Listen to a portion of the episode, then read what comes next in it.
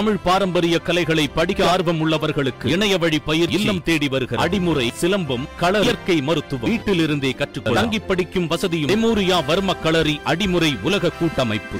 நாம் தமிழர் கட்சியின் தலைமை ஒருங்கிணைப்பாளர் சீமான் மீது ஆறு பிரிவுகளின் கீழ் வழக்கு பதிவு செய்யப்பட்டிருக்கிறது. சேலம் அம்மாப்பேட்டை பகுதியில் உள்ள தனியார் திருமண மண்டபத்தில் நேற்று முன்தினம் நாம் தமிழர் கட்சியின் சார்பாக தமிழ்நாடு தினம் கொண்டாடப்பட்டது. இதில் கலந்து கொண்ட அந்த கட்சியின் ஒருங்கிணைப்பாளர் சீமான் தனி கொடி என கூறி கொடி ஒன்றினை ஏற்றி வைத்தார். கொரோனா விதிகளை மீறி அனுமதியின்றி நடத்தப்பட்ட இந்த கூட்டம் தொடர்பாக கிராம நிர்வாக அலுவலர் ராஜா என்பவர் அம்மாப்பேட்டை காவல் நிலையத்தில் புகார் அளித்திருக்கிறார். இந்த நிலையில் தமிழ்நாட்டிற்கான கொடி என்று கூறி தனிக்கொடி ஒன்றை சேலத்தில் ஏற்றிய சீமான் மீது இந்திய இறையாண்மைக்கு எதிராக செயல்பட்டது உள்ளிட்ட ஆறு பிரிவுகளின் கீழ் வழக்கு பதிவு செய்யப்பட்டிருக்கிறது. கிராம நிர்வாக அலுவலர் ராஜா அளித்த புகாரின் பேரில் சேலம் அம்மாப்பேட்டை போலீசார் இந்த நடவடிக்கையை எடுத்திருக்கின்றனர். தமிழ்நாடு கொடி என சீமான் கொடியை ஏற்றியதுடன் மொழிவாரியான பிரச்சனைகளை தூண்டும் வகையில் பேசியதாகவும் சீமான் மீது புகார் அளிக்கப்பட்டிருப்பது கவனிக்கத்தக்கது.